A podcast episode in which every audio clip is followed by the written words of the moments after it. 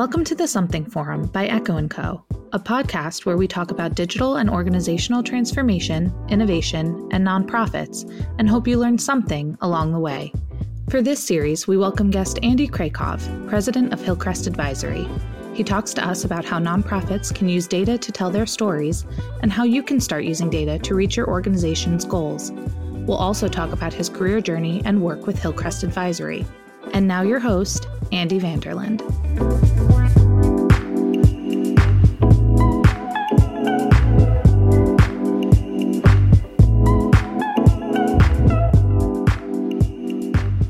Welcome back to the Something Forum from Echo & Co. I'm Andy with Andy.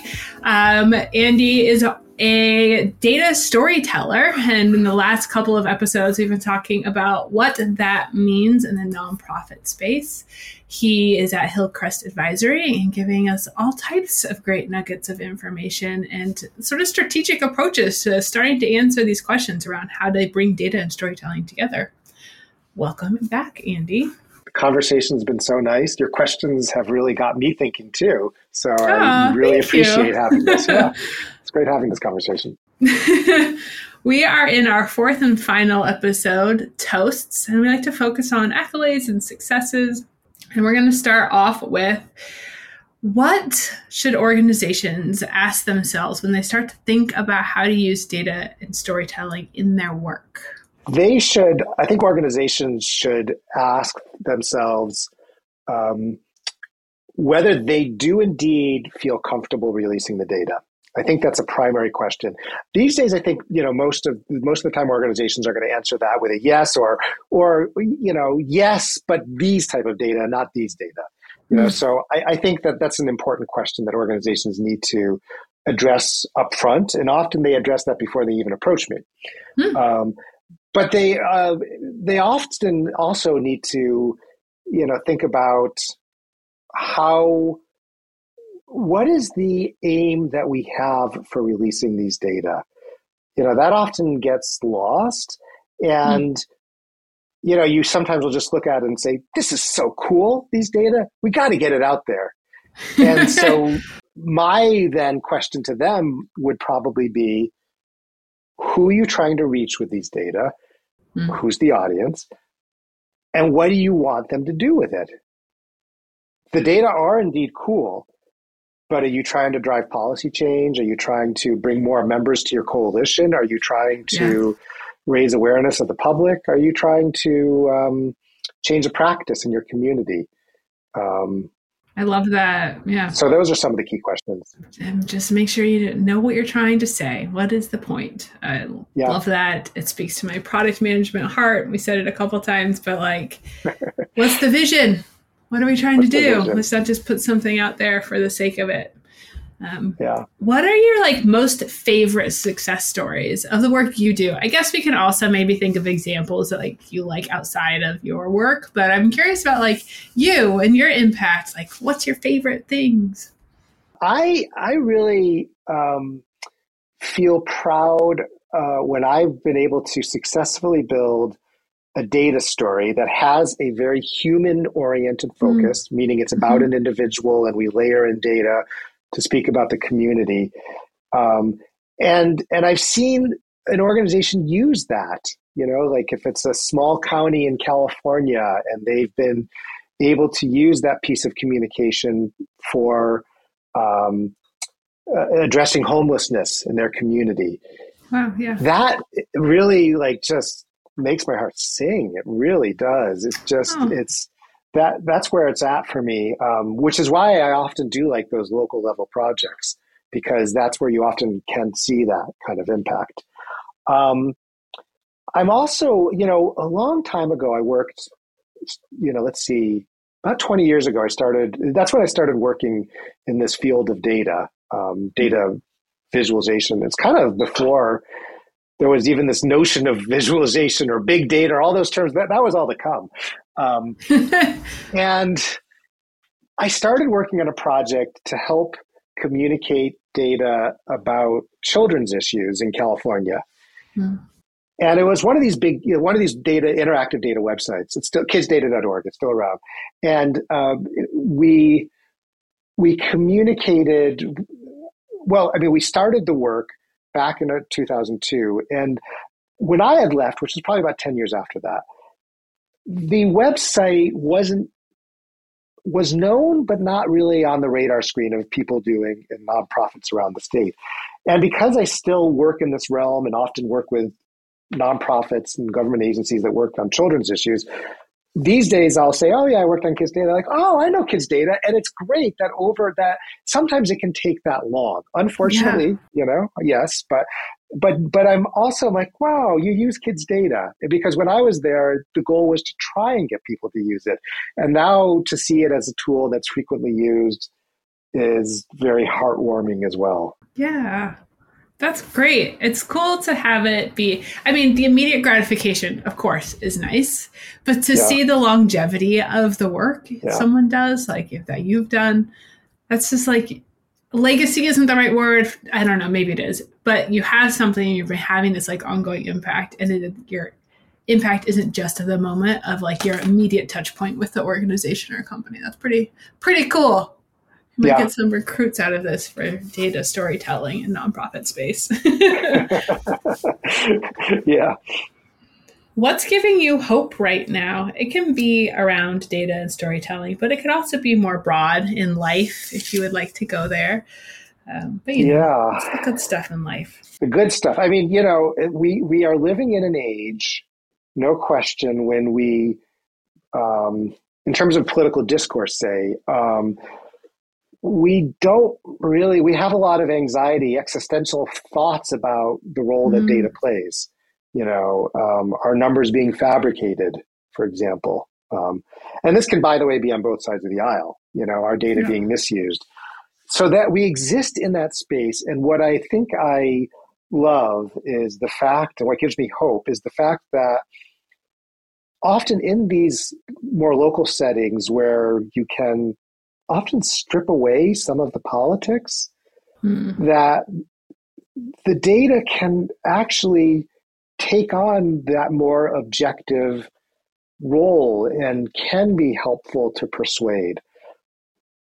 That sounds a little bit almost too hopeful, but I do feel like I've seen it, you know? Yeah. You know, that sometimes in those local environments, data really can be a source for honest discourse.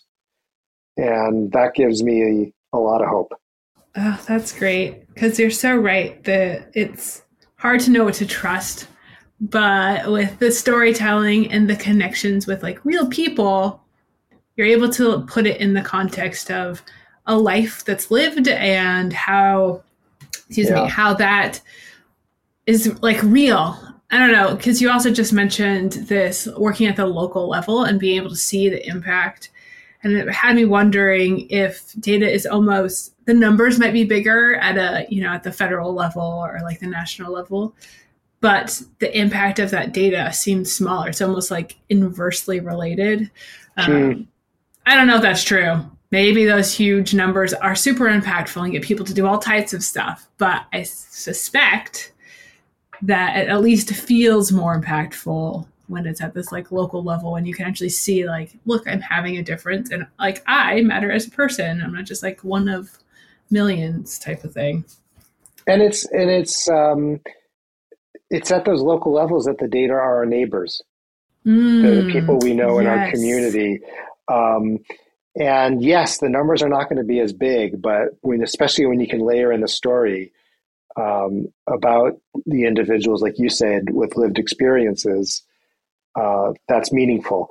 The data, yes, are much grander when you get to a state or federal level, but there's a lot of work that's been done, a lot of interesting work about the fact that we have a hard time comprehending large numbers.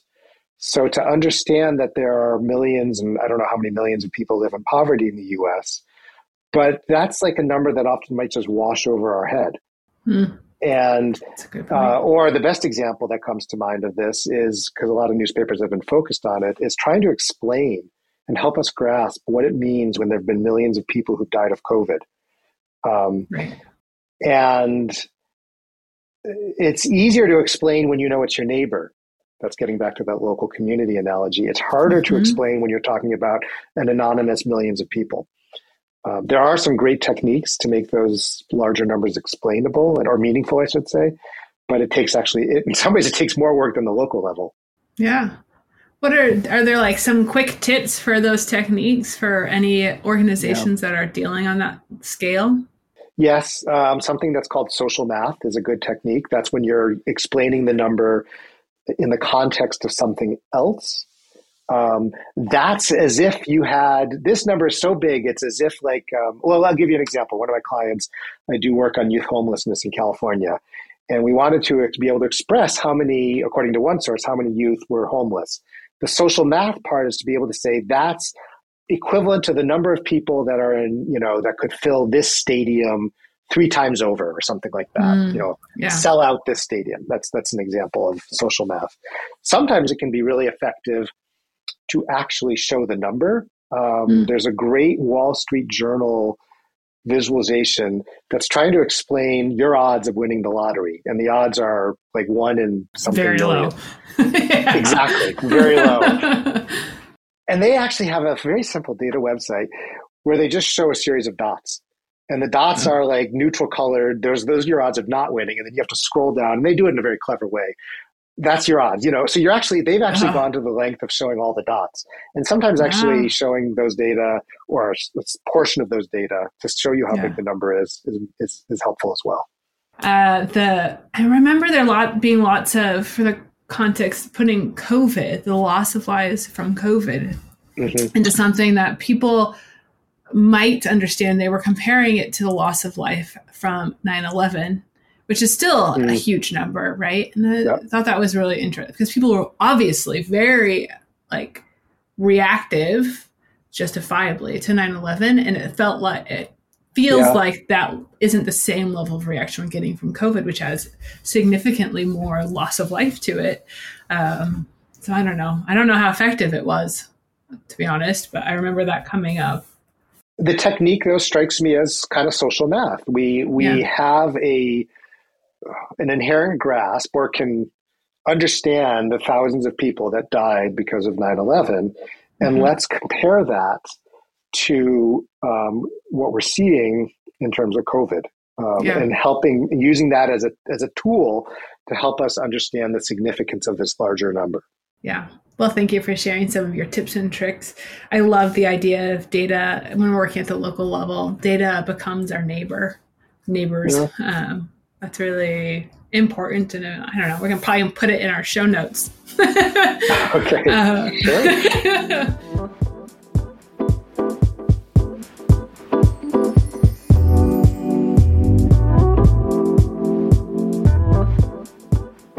What's one lesson that your job has taught you that you think everyone should learn at some point in life? Sketching. That's just the one that comes to mind now. I mean, it's not necessarily, it was the top of mind lesson. It's not necessarily the most important one. But I think it's underrated, especially in the world of data visualization, how important it can be to just draw something out. And people might say, oh, I don't draw well. Yeah. But I mean, it's a way, I think it can be a very effective technique to get your thoughts out. And sometimes you're looking at a really complicated data set and you need to just sort of, sketch through it to understand it. The other advantage of sketching is when you're with others, because you can collaborate with them and you can collectively get your thoughts out and iterate on them and build on each other's ideas. And so I think that's, I like, as I'm saying it, I feel like I need to do that more. The other thing that I might say is it's a technique of visualization of trying to simplify charts, of trying to, I think creating effective charts is often about removing information, not adding information.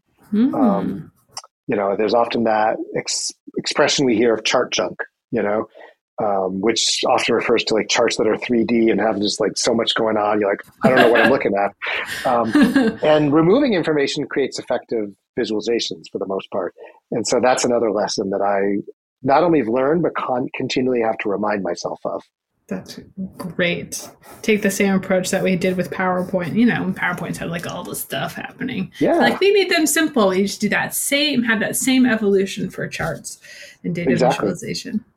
Yeah. Do you have any prompts for sketching when you're bringing people into a room, or even just for yourself as you're brainstorming and you're like, I need to create this visualization? Like, what's the first self-talk or group prompt that you bring?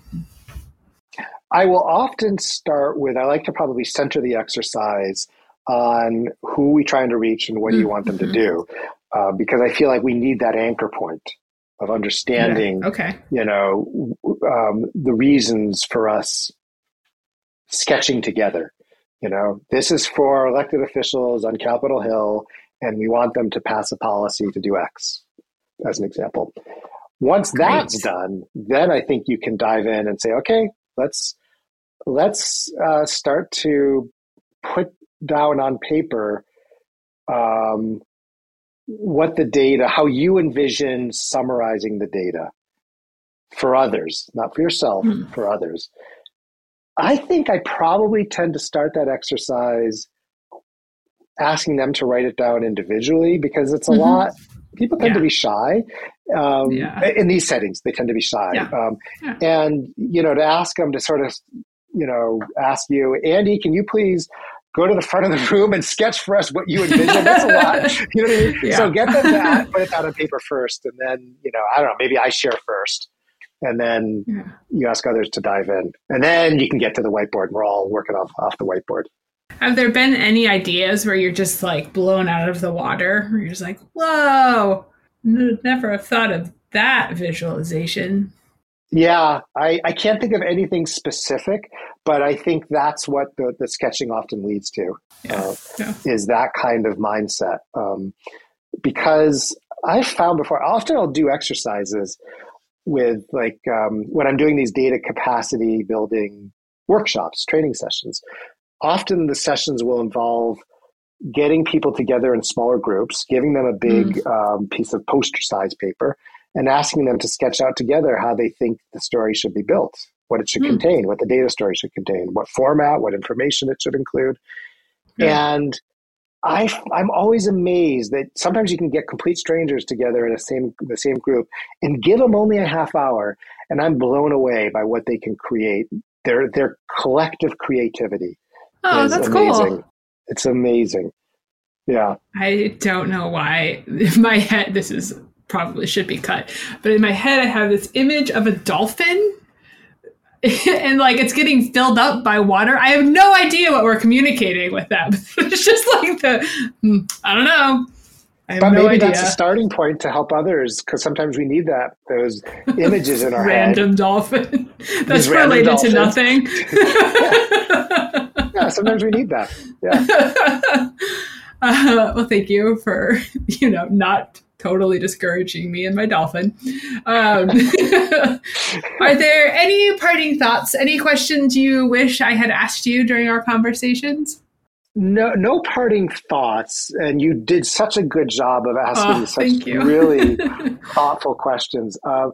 I think the only thing that I would probably end with is, I've seen it over and over again. This is building off of what we were just talking about in terms of these workshops where I help people communicate data, think about how they can communicate data. People have these skill sets. They don't even realize it. You know, they might need some training to understand about, okay, how do you communicate large numbers? What graph types are the best types to use? How can you layer in a human story? Yes. But once you set them loose, and if they have the time, I found that you can get groups of people together to do that. Sometimes you might need to bring in the communication person and the data analyst together. Yeah. But if they can team up, it's just giving them a little bit of the skill set. It's very practical and very achievable for people to communicate their data on their own. Well, on that empowering note, thank you so much, Andy, for joining us. We'll have a link to Hillcrest Advisory for anyone who's curious about more about what you do. And I learned a lot. It was a great conversation. I really appreciate it. I enjoyed it very much. Me and my dolphin. You and your dolphin. I'm glad you both enjoyed it. I enjoyed it too.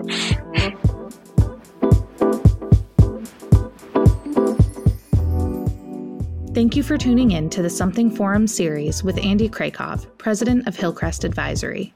Our host is Andy Vanderlund. I'm Alyssa Huntley, our editor. The music you hear in this episode is Something About Something by Sarah, The Instrumentalist. This podcast is produced by Echo & Co, a digital agency sending creativity on a mission.